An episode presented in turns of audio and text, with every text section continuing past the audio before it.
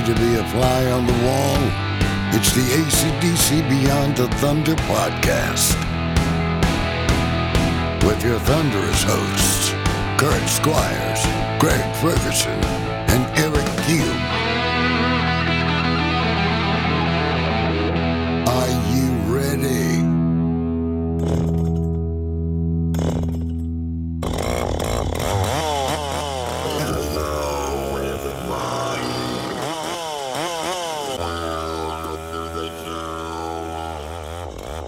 Welcome to this Guinness Book of World Record setting, chainsaw wielding, dirty little episode of ACDC Beyond the Thunder, a show where high profile fans get to share their affinity for this Australian band and how they've been influenced in such weird and wonderful ways. From CEOs to classical musicians, tattoo artists to tribute bands, and rappers to wrestlers, we're here to find out the secret sauce behind one of the biggest bands on the planet. I'm your host, Kurt Squires, alongside our trusty engineer, Eric Keelb, and my fellow compatriot, Greg Ferguson. What's up, Greg? Hey, Kurt. Hey, Eric. Good to be here. Uh, we got an interesting one today. Uh, we're going to be talking to quite the character, and uh, I'm really looking forward to this. Yeah, yeah. I've been trying to track this guy down even when we started rolling for the documentary years ago, Greg. And the reason being, he befriended Brian Johnson in a way that no one had done before, doing some studio work with him, writing songs with him. Sharing the stage with him, so that's kind of an inside uh, inside scoop I wanted to get. Yeah, very cool. You know, in prep for this, I've been listening to Jackyl all week, and you know, this band is definitely they're the ambassadors of fun. I mean, what a party band. You know, I never got the opportunity to see them live, and I'm hoping that I can kind of check that box soon. Uh, Kurt, I know you've seen them live. Yes, yeah. In fact, I'm going to bring that up with uh, Jesse. He's a true entrepreneur, uh, and there's a lot more behind the chainsaw for sure. Cool. Let's get into it. Today, ACDC Beyond the Thunder welcomes lead singer, songwriter, and guitarist for the southern hard rock band Jackyl, formed in 1991, currently featuring the Worley Brothers and Roman Glick. He's also the star of Full Throttle Saloon, a TV series set in South Dakota featuring the world's largest biker bar. He owns a line of alcoholic beverages, including beer and bourbon whiskey, the founder of Mighty Loud Entertainment, a record label and artist management company. He's also a solo artist and all around entrepreneur. Let's just call him a rock and roll outlaw, listeners, but most importantly, a fellow ACDC fan. Please welcome to the show, Jesse James Dupree. Hey guys, good good morning. It uh, and, uh, who's? I got to ask the question: Who the hell's not an ACDC fan? it looks like we got the right person for the show, Greg. I wanted to ask you. You were born in North Atlanta, Georgia, correct? Yeah, I was born in. Uh, I was actually born down in Atlanta at Piedmont Hospital, and then uh, we moved up to the north side. Up used to be up in the country, and uh, up here, you know, north of Atlanta, about about 20, 25 minutes north of Atlanta. Used used to be the country before all those damn Yankees started moving in. and uh, but uh, but it's hard, you're hard pressed to find a good Southern accent around here now. Yep. But um, yeah, we uh, yeah we I, I grew up up here, and uh, it, it it really has exploded though in in the last you know especially in the last couple of decades, the population of Georgia just in general just popping and doing great. And lived a couple of years in Gadsden, Alabama. Uh, my dad in 1971 lost his job at Lockheed Aircraft, and my dad didn't have a 10th grade education, so the fact that he had been hired on at Lockheed Aircraft with a union job was a big deal. And but so when he got laid off, he freaked out and he sold everything we had, including my bicycle. Oh no! And uh, Oh, and, and we and we and we moved because I was just a little fella, and we moved to uh, Gadsden, Alabama. And uh, my dad bought a little cafe there, and, and he couldn't even boil water, but he bought a little cafe and uh, about a quarter of a mile down the road from a steel plant. So, and the cafe was mainly supported by all of the truck drivers that drove those 18 wheelers that would haul steel across, you know, all over America from the steel plant there in Gadsden. My dad, he, and this was back. You got to realize, I mean, it, it was in the '60s that that that you know that, that restaurant franchises were starting to pop up, like the McDonald's and the Kentucky Fried Chickens and stuff like that. right, yeah. And so my dad bought that little cafe, and and instead of opening the cafe right up, he went to work for Kentucky Fried Chicken because he was going to steal the Colonel's recipe. and uh, but uh, but back then they used to quarter their own chickens. So he was having to cut some chickens. And he ended up cutting his hand, and so he said, "Screw this," and uh, he we just we specialized in farm raised grain fed catfish and and uh, at the, at the restaurant and a little cafe. But in that cafe was a jukebox, and uh, and the guy would come and change the 45s out, you know, periodically, and and uh, but on that jukebox was all the greats, you know, everything from the Rolling Stones to Deep Purple to Joe Tex and, and James Brown and Wilson Pickett and you know just all these great voices coming out of the speakers on that jukebox and and I'd left all my friends back in Georgia, you know, 12 years old, 13 yeah. years old. You know, I found uh, a connection with that music and I I we lived in a little mobile home trailer on the backside of that asphalt parking lot and I'd take those 45s and I'd wash I kept them in a they used to have these little five gallon pickle barrels that, that our little dill pickles came in that we put on hamburgers. and I'd wash those pickles when they'd get empty. I'd wash those five gallon buckets out and clean them up, and then I would keep my 45 records in those in those buckets. And but I'd take that uh, those 45s back to my back of the room in that little mobile home, and I'd spend all day in there trying to imitate those great voices coming out of the, the stereo. You know. Oh my God! Did can you give us an impression of Joe Tex? Yeah. I got you. Uh-huh. Uh, thought you got away now, didn't you? Well, now get here. Come on. Promise me a day that you quit your boyfriend. I'll be the next one to ease on in. Oh my God, that was awesome. Oh, that was great. Great. He was the greatest voice, yeah. Uh, how how long did it take for people to discover that you could actually carry a tune? Well, I mean that's still debatable, I guess. but, uh, but, but I get I've gotten away with it. Uh, you know, I don't know. I, I I was always just wanting to be a guitar player. I, I never give a damn about singing. Initially, I re- really primarily focused on you know on the the great guitar players like Billy F. Gibbons. You know, I mean that oh, guy, yeah. classic. Yeah. You know, when when when Eddie Van Halen came out, I literally just I hated life. I mean, it just made me so physically sick because eh, not because of, of what Eddie did. I mean, Eddie was a genius and he was uh, and obviously a legend and, and, and phenomenal. I mean, what a what a guy that changed everything. But that's what I hated was that every single you know little guitar player in in the world was trying to do those fret taps and stuff. Right. And and and and and that's something that you do after you learn how to be Billy Gibbons and hold a G note and make somebody go to their knees. Because Billy Gibbons has got more in his left hand than any other guitar player. You know, but same thing with Angus. You know, Angus has got one more in his left hand than the average bear. You know, right? You know, there's no fret taps and that kind of stuff going. on. Again, nothing against Eddie Van Halen. I just felt that it really distracted people away from, to me, what was important for a guitar player, which was having a little bit of soul and feel. Again, not that Eddie didn't have it.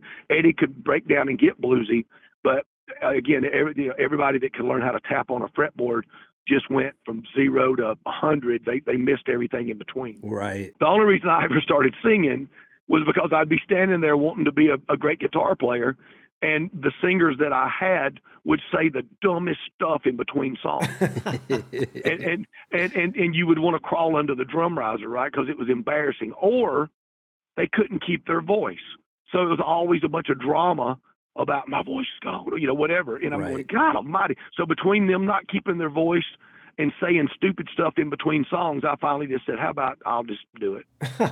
when was the first time that you heard Angus play? Oh God, I mean, uh, I'd heard ACDC songs, you know, when I mean, like like so many people, you know, I mean, everybody was exposed to what they were doing with Bond, and we'd all been touched with it and stuff, you know, and and uh, to the extent that you know that it, it was bothersome when you found out that we'd lost Bond, You, you, when you hear Back in Black, I mean, it's just it's a game changer, right?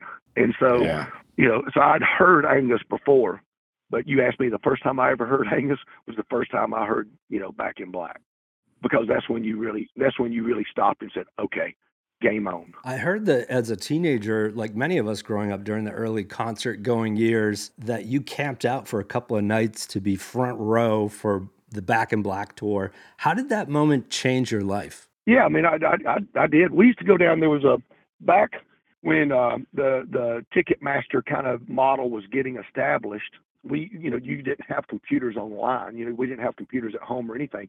So you'd have to go down to the to the ticket office. And where I lived, it was in the mall.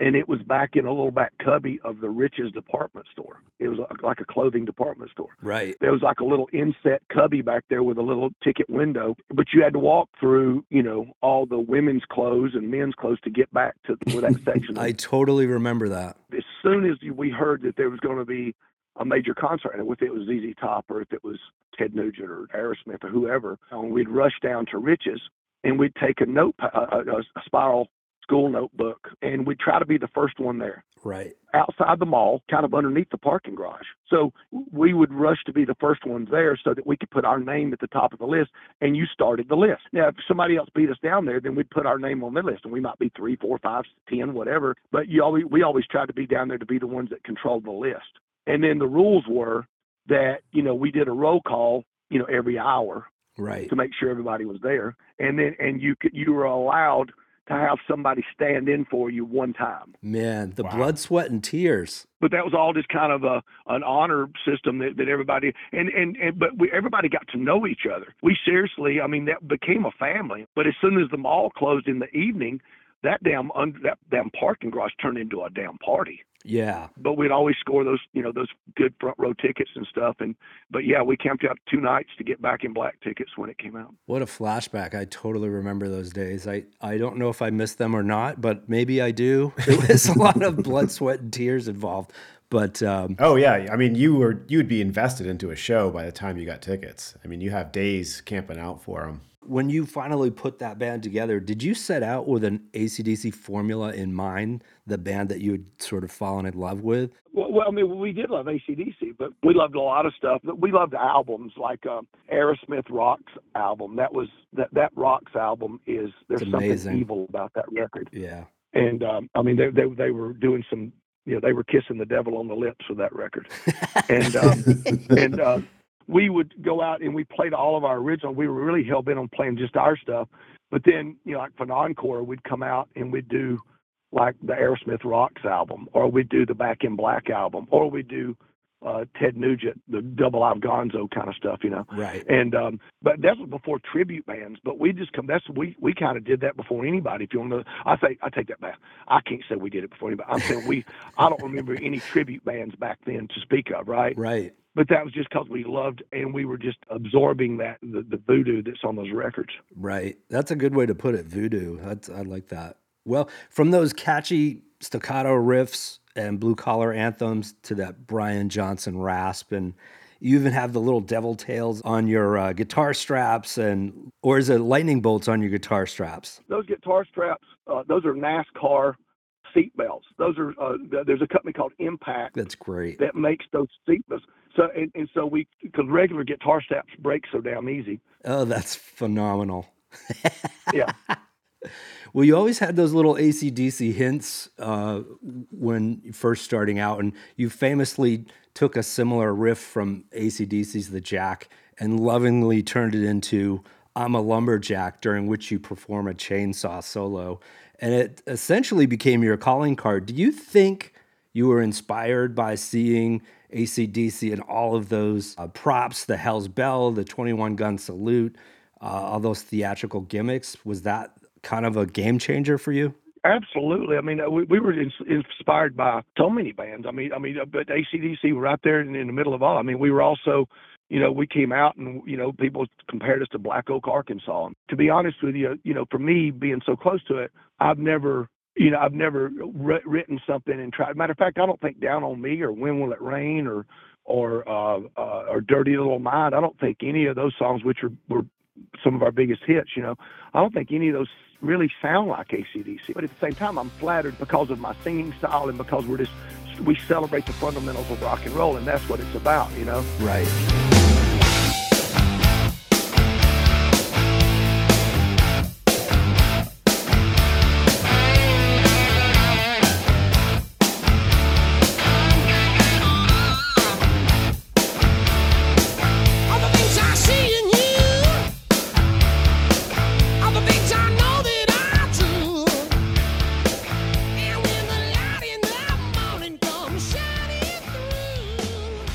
Hey, just a quick pause in the episode. As you know, ACDC Beyond the Thunder is free of advertising. But if you love the program, Please consider donating as little as $1, $3, $5 to the show, and 100% of those profits goes directly to the Make-A-Wish or Nordoff Robbins Music Therapy Foundations. Simply go to beyondthethunder.com, hit the charity button, and that's it. We salute you.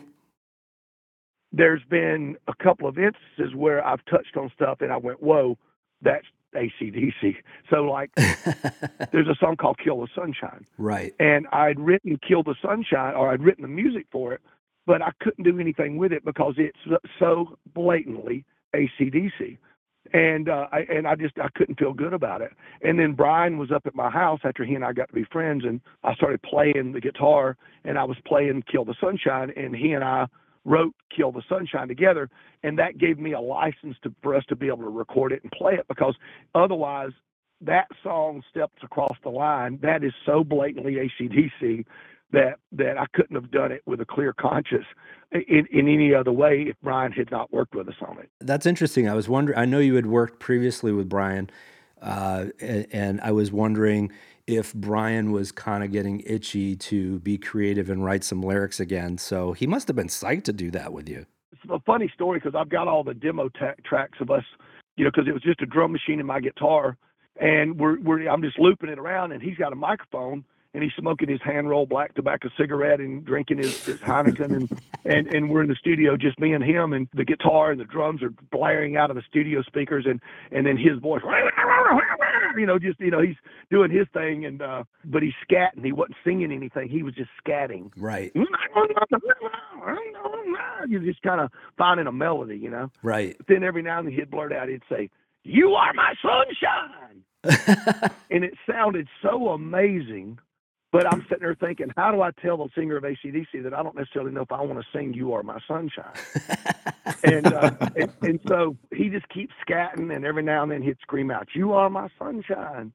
Everything he was doing sounded so good, even though the stuff he w- didn't have words to. But I was still worried how I was, I was going to address this with him, and he goes, "Give it a playback, me son." He goes, "Let's listen to it and see what we got." So I'm playing it back, and, and every now and then he'd blurt out, "You are my," you know, it's coming back out of the speakers, and he looks at me and he goes, "I think we're onto something here." He goes, "But we got to change that line. Yeah. They'll think you're a bit of a puff." Oh, that's So I thought, great. thank God. So they, and he looked at me and goes, I know. We'll kill all the sunshine because I'm the king of the nighttime. And he started laughing.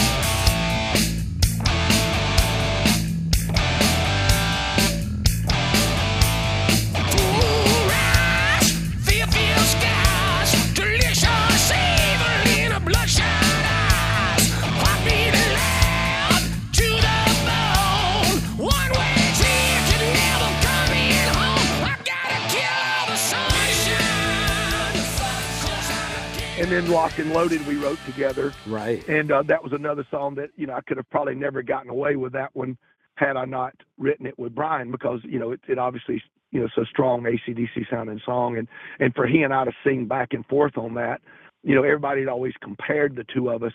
And you can hear that we both, you know, power up, but yeah. you very much hear that that I sound like me and, and Brian Johnson is by God the Almighty Brian Johnson, right? And uh, and uh, just what a what what a what a great honor it was to to perform with him on that. Yeah, the trade off between you two is pretty stunning, not only because you guys are vocal doppelgangers, but it's really a vicious tune. I love that song. I can't get enough of that tune. Well, we we we, we had written it together, and I was going to sing it by myself uh, for a Jackyl album. And I called him and said, "We're going to record the song tomorrow." And he says, "Well, I'll be I'll be straight up. I'll come straight up because he was in Florida. He goes, "I'll be straight up tomorrow." And I said, "Okay, great." So he uh, comes up to the house, and we're all in the studio, and I'm singing the song. And what you gonna do when the sun don't shine and the moon don't rise up right on time? What you gonna do? And it's just a lot of words Yeah. and I was trying to figure out where I was going to breathe and, and how I was going to hit everything. And he was walking around kind of nervous, and I'm and to the point that I was thinking, God, I must be sucking because I could tell something was kind of pulling at him. And after a little time went by, he looked at the engineer and he said, "Give me a microphone." So then I thought, okay, now he's going to show me how to do it. And uh, so he comes over there and he grabs the paper, the lyrics, and he goes, okay, "You sing this line, I'm going to sing this line. You sing this line, I'm going to sing this line." And I was like, "What?" You know. And then uh, so we did it, and it turned into a party in the studio. I mean, we were just throwing down. Wow. And uh, and we, and we did it until we were both just exhausted. So the next morning we all get up and Brian cooked us all breakfast because he's a great cook. wow. And we're hanging out and talking, and and then we make our way up to the studio and we go in and Mike Fraser, who's a legendary engineer that does ACDC and Metallica and and just all these legendary people, you know. Brian goes, he goes, "What did we do last night, Fraser?" And and Fraser just looks at us, shakes his head, presses play, and gets up and walks out of the room. And we heard that mix coming back out, and and I was like, "Holy!" Yeah, I mean, it was just, it was like it was heavy, Wow. and um, and then then I was bummed out big time. you were bummed out? Yeah, big time because then I was like, well, you know, nobody will ever hear this, you know, because he signed to Atlantic and we were signed to Sony and Oh. all that stuff, and and um, and I was bummed out about it because I was thinking that was just something that we had for just us, and Yeah. and he looked, he goes, well, if you don't mind me, son, I think we should just leave it like that. And I said, well, Brian, Atlantic's not going to let you be on this record. yeah. And he said, if they want another ACDC album, they will. Oh, gotta love that guy. Unbelievable.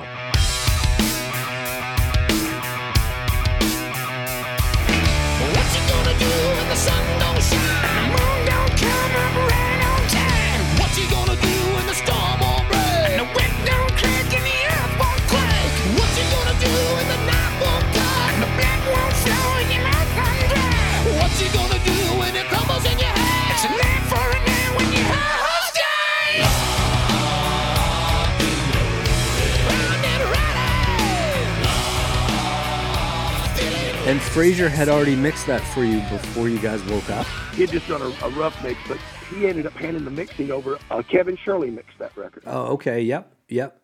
And Mike, we had Mike on the show, and we actually asked him about the, his most favorite bands he's worked with of all time, and he mentioned how much fun it was working with the guys at Jackyl. I got a phone call that that Ray, from Mike Fraser was going to come to Dallas, Texas, and mix a national live radio broadcast we were going to do on some big syndicated radio thing that was going out. And we were all excited because Fraser was going to come in and mix it because we'd only heard his name on all those big records. Right. you know, Aerosmith, Metallica, and ACDC, just all this stuff. And so he comes in, and he just had a little overnight attache bag, and he comes in, he sits down in the control room at the gig, uh, a mobile truck, and I asked him, I said, "You want a beer?" And he goes, "Oh no, I can't drink while I'm working." And I looked at him, and I said, "Mike, please God." Don't mix us. I said, please don't mix us sober. I, I, I, I said, please, whatever you do, don't mix us sober. And he looked at me and said, What? And I said, Please, God. And so I went and got him a, a cooler with a six pack of uh, of Pabst Blue Ribbon in it and uh, set him up in a little, little styrofoam cooler and set him up with that before we hit the stage. And, and so we got through playing that night. We had a great show, and he was hanging on the bus with us. And it was time for us to go to the next town. And I said, He'll go with us. And he went, Okay. Wow. So Wow. so we shut the door of the bus and he went. And about two weeks later, he was still out on the road with us. Wow. And and I got a phone call saying, "Is Mike Fraser still out with Jackyl?" And I said, "Yeah, he's still out here with us." And they said, "Well, they said that he's late for a session. Uh, He had like he was doing something with like uh uh, he was doing something with uh, Iron Maiden or something. So we had to take him to Walmart to buy a big suitcase." Because when he left, he had radio station T-shirts and he had he just had all this stuff he had accumulated from being out with us for the couple of weeks because he came he didn't come bring he didn't bring any clothes out. I love that. but yeah, so that was our introduction to Fraser, and then he came back out on the road with us uh, when we were out with Aerosmith and stuff. And well, I got I, we got pictures of him in his underwear on a stripper pole. So Wow. So he's going to have to produce all of your albums from now on. I wish we love Fraser and we love Kevin Shirley and Yeah. you know just uh, um, and uh, of course Brendan O'Brien, who I was proud that you know Brendan did our first album and and I'd I'd lobbied quite a bit. You know, d- anytime I was around the ACDC guys, I was talking up uh, Brendan. You know, and um, Oh, no kidding. And I remember in Daytona in 1997, it was the opening night of Cut the Crap tour. And out comes Brian Johnson to play with Jackyl, belting out not only I Stand Alone and Locked and Loaded, the new duet with, uh, with you and Brian.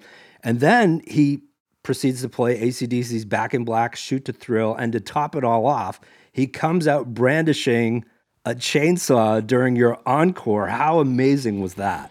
Oh, that was uh, a, a thrill of a lifetime, you know. And, and, and the cool thing, I mean, there's a lot of that stuff on YouTube. You can find it, that, you know, from that fans that, fans had put up there.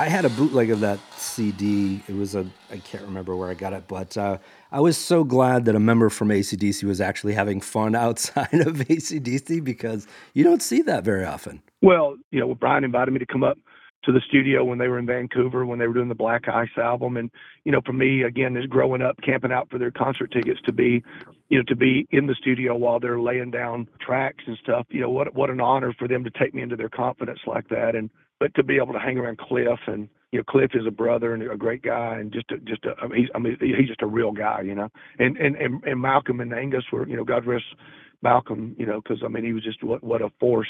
Right. I'll tell you, this is ACDC for me. Brian called me and said, We're playing a big industry thing. It's just for the WEA Warner Warner Elektra distribution record company uh, party. Yeah. There were a bunch of other major artists that performed for this room full of suits, if you will, right? For all the record company guys and everything. Yeah.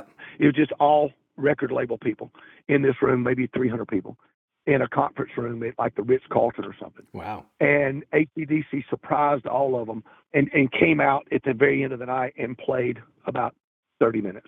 Wow. The place, they the, the people just lost their mind. I imagine. And it was a great performance. And then we bolted through the kitchen and down the service elevator to scoot out the back door.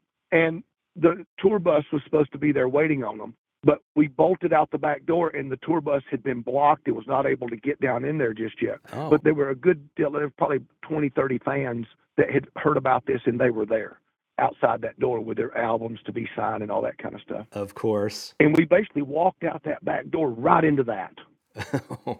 And and there wasn't there wasn't security to speak of. You know, there was just the road manager, Tim, you know, yeah. big guy but super sweet and, and gentle felt. Big tall dude. And we go right out into that. And I really took note that the guys just they were not flapped by it. They they it- you know the, they they just as soon as they realized what was up, they just took pictures, they signed stuff, um, and laughed, Yeah. and they gave everybody their minute. And then the bus the bus pulled up, and the road manager said, "Okay, guys, we got to go," you know. And that's the mark of guys that are that are deservingly the the legends and the heroes, right? Oh, totally. And I've been a part of that uh, out back waiting for them, and they do. They'll stand there and sign the whole night if they have to. They're just, they know where they come from and they really respect their fans. And Oh yeah, yeah. Just uh, just what, what an inspiration, you know. when you went to Vancouver, not many people have been in the inner sanctum watching these guys perform, and they're trying to figure out what the magic formula is. But I'm sure you discovered, like everyone else, the simple formula is ACDC, is no tricks. It's just them. There's no magic, is there? We celebrate the fundamentals of rock and roll, and that's two guitar, bass, drums, chainsaw, if you will, or Angus's little uh, schoolboy outfit, or whatever the case may be, right? Yeah. And that's what rock and roll was built on. Rock and roll, we'll leave it to Bono and Springsteen to write a song that can cure cancer. Otherwise, the rest of us go back to the days of, you know, Chuck Berry, Little Richard, you know, the, the rock and roll that stimulated the young teenagers' glands and, um, you know, and set the benchmark. and uh, so you celebrate the fundamentals of rock and roll every night. And if you do it right, you can tell you do it right because the crowd gets so worked up they can't even make it home before they pull the car over, jump in the back seat, and knock out the old dirty, dirty, right? And uh, that's that that's what it's about. And and I generally find I generally find that people that don't understand what celebrating the fundamentals of rock and roll is all about, those people that try to overanalyze or look for critical acclaim or whatever, those are generally the same people that have a hard time admitting that they masturbate. well said. I couldn't have said that better. Thank you. I, you had a funny story about Cliff and Brian coming to your house and putting them up in a particular place within your home Do you remember that story? Oh, they they they came up and stayed for a couple of days. Cliff stayed in the guest bedroom, and because I've got three kids, right? I got I got I got two daughters and a son, and then Brian stayed in my daughter's room. So I went back to check on him to make sure he needed anything before you know we, we crashed out. And he was getting everything. You know, he was putting his suitcase, everything in the room. And and then it dawned on me that here's the lead singer of ACDC crawling into a pink bedspread with a Winnie the Pooh mural on the wall behind him. and uh and, and he looks up at me and goes, I'm fighting me, son. You know, but he just uh he uh you know, he just he's so humble. And uh, but but I I thought if you'd have told me when I camped out for two nights for Back in Black tickets that he was going to be sleeping in my young daughter's bed with a Winnie the Pooh mural on the wall, I would have just I would have just lost it. You know, so that's one of the that's the most mother's thing you could have ever imagined, right? But uh, but it, it speaks to how humble he is, and and um, and he's just one of the guys, you know. One of the funniest things was he came down and he was holding the to- I had a wooden toilet seat and he comes down he's holding the toilet seat and it's in two pieces. He goes, I had a good one, me son, but the, the, the, the, wood- the, wood- the wooden toilet seat is broke. But I mean, he's just he's just one of the guys, you know. He can be as serious as it is. He can be as as as, as vicious and, and, and fierce on stage as, as you can imagine, and he can also look over and tell you a joke or ask you to pull his finger. You know, uh, he's just um, you know he's just he's just one of the guys. One of the things that we love about uh, your band is your selection of cover songs from I Am the Walrus to We're an American Band, cover of the Rolling Stone, Mercedes Benz, all super fun performances. And let's not forget about It's Tricky with DMC, who who's also been a guest on our show, who's a fellow lover of all things ACDC. But hands down, our favorite cover that Jackyl tackles is Everyone's a Winner, which is a dead giveaway that you grew up in the 70s, but you obviously embraced that era. What what a great job you did on that.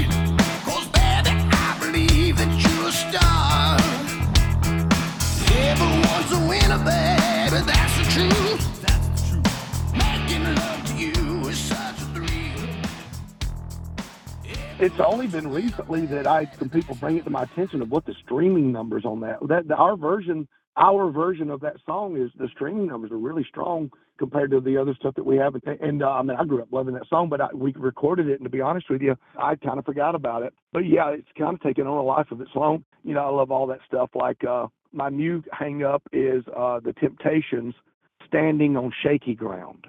Yes. Yeah, that's a great one. I'm standing on shaky ground. Yeah, that's, that's, that's a great song. I wanted to say you also did a mighty fine job covering the Bon Scott era, including ACDC's Highway to Hell and Live Wire, showcasing your vocal ability to be a hybrid between Bon and Brian, actually. Oh yeah, I just I just uh, paying tribute. You know, um, well, you know, Bon is uh, Bon is just such a unique voice, and Brian, you know, they they, they both give each other value, right? Right, right.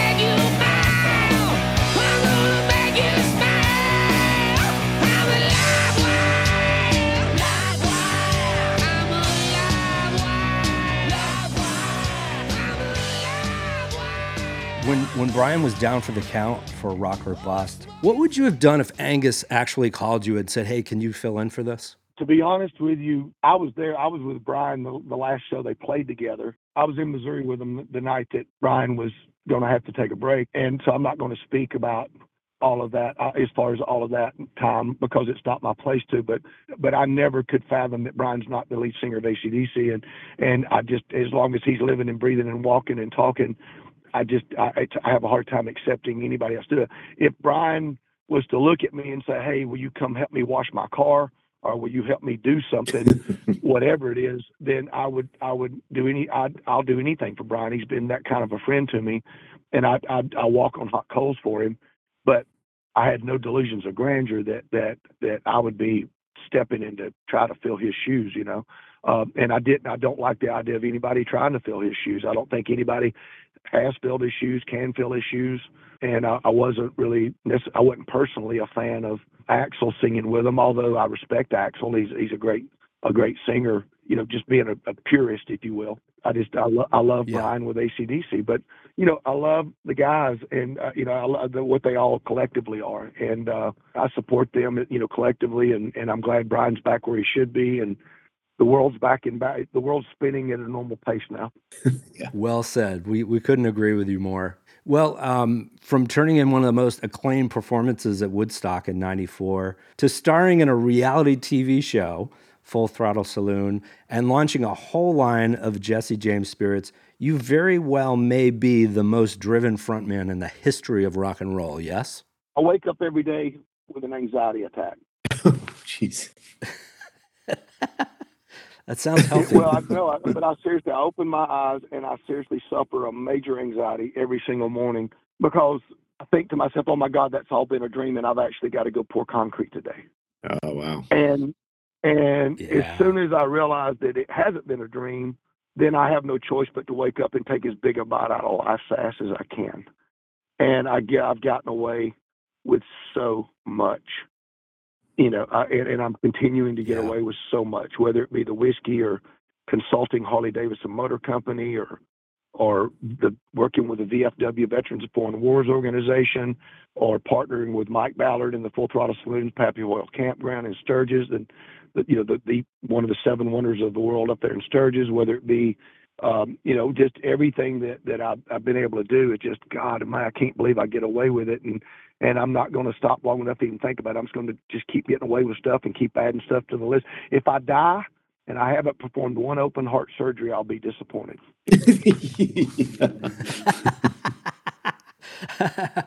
well, you know, Greg and I, we were actually at Sturgis filming for Twisted Tea, which is one of our all time favorite clients. Yes, Greg and I actually have paying jobs where we direct and produce TV commercials. And we were so very fortunate to acquire the rights to use ACDC's TNT for their ad campaign.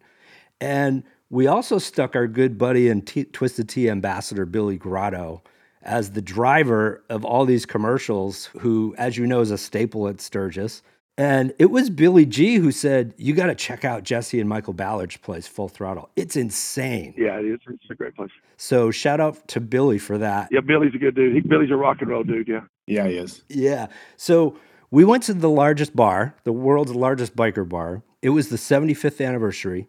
And I have to tell you, it was something right out of a demented Hollywood circus. It, it was like it had a burnout pit, a tattoo parlor, zip lines, a wrestling ring, cage dancers. Uh, was it a school bus or a tractor trailer on a telephone pole with flames? Yeah, the tractor trailer coming out of the wall. Yeah, it's beyond Thunderdome for people who love badass motorcycles, beautiful women, beautiful women, and, and, and, and a cold belly washer, which happens to be Jesse James bourbon. Oh my gosh. It was hands down the best bar I've ever gone to. And I watched Jackyl perform that night on the truss bridge that's out there, a full size truss bridge. Well, sadly, right after that, um, a massive fire destroyed everything just days later. So that was pretty devastating, man. Yeah, the um the fire did, but we've rebuilt. We're on 600 acres now, and it's um it's just an amazing facility. That's awesome. Well, Jesse, as you know, ACDC Beyond the Thunder is a show where we talk to everyone from CEOs to classical musicians, tattoo artists to tribute bands and rappers to wrestlers, and of course, rockers like yourself. But we're here to find out the secret sauce behind one of the biggest bands on the planet. What is your explanation of how ACDC has been so influential to so many of us around the globe in so many different ways?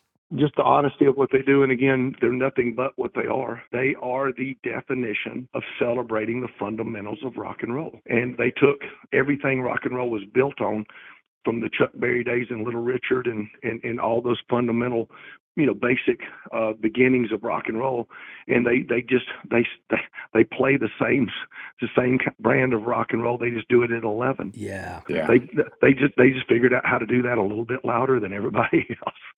And and then I guess the other thing is is the value of space.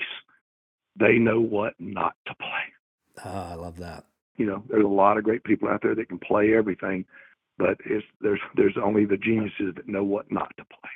Well, Jesse, thank you so much for joining us with your friends at ACDC Beyond the Thunder. Tell us where we can go for all things Jesse James Dupree, including the excellent new release celebrating 30 years of Jackyl coming in hot. Yeah, we go go to jackyl.com and uh, we got some autograph CDs that we actually uh, the whole band just signed a week or so ago, and you can grab the, the CDs there, or you can you download it or stream it at every uh, platform that's out there from iTunes to Spotify to you name it, and um, and then you can check out Jesse James Dupree on Instagram or Jackyl official on Instagram or Facebook, and and uh, come see a show. Nice. Any uh, future predictions for ACDC as they edge towards their 50th year? You know, I, I don't have any predictions. I just have wishes, and that is, I, I wish I could see them back out there doing it again real soon. Absolutely. Yeah, you're not alone. Well, we got one final question for you, Jesse, uh, that we ask all of our contestants. So, if you had one word to describe ACDC, what would yours be? Rock and roll. Well, that's just two words. but just, how about this? How about how about this? How about this rock?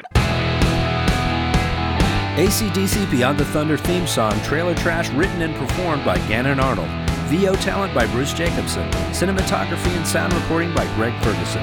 Edited and mixed by Eric Keel. Written, directed, and hosted by Kurt Squires. Produced by Greg Ferguson, Eric Keel, and Kurt Squires. ACDC Beyond the Thunder is a Squires LLC current motion production. Copyright Beyond the Thunder podcast, all rights reserved. This has been a Nat Attack presentation.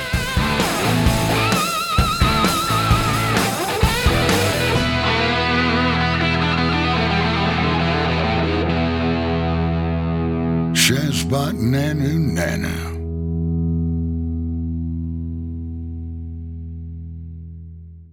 This season, there's something we wanted to talk to all of our ACDC Beyond the Thunder listeners about that's really important to us.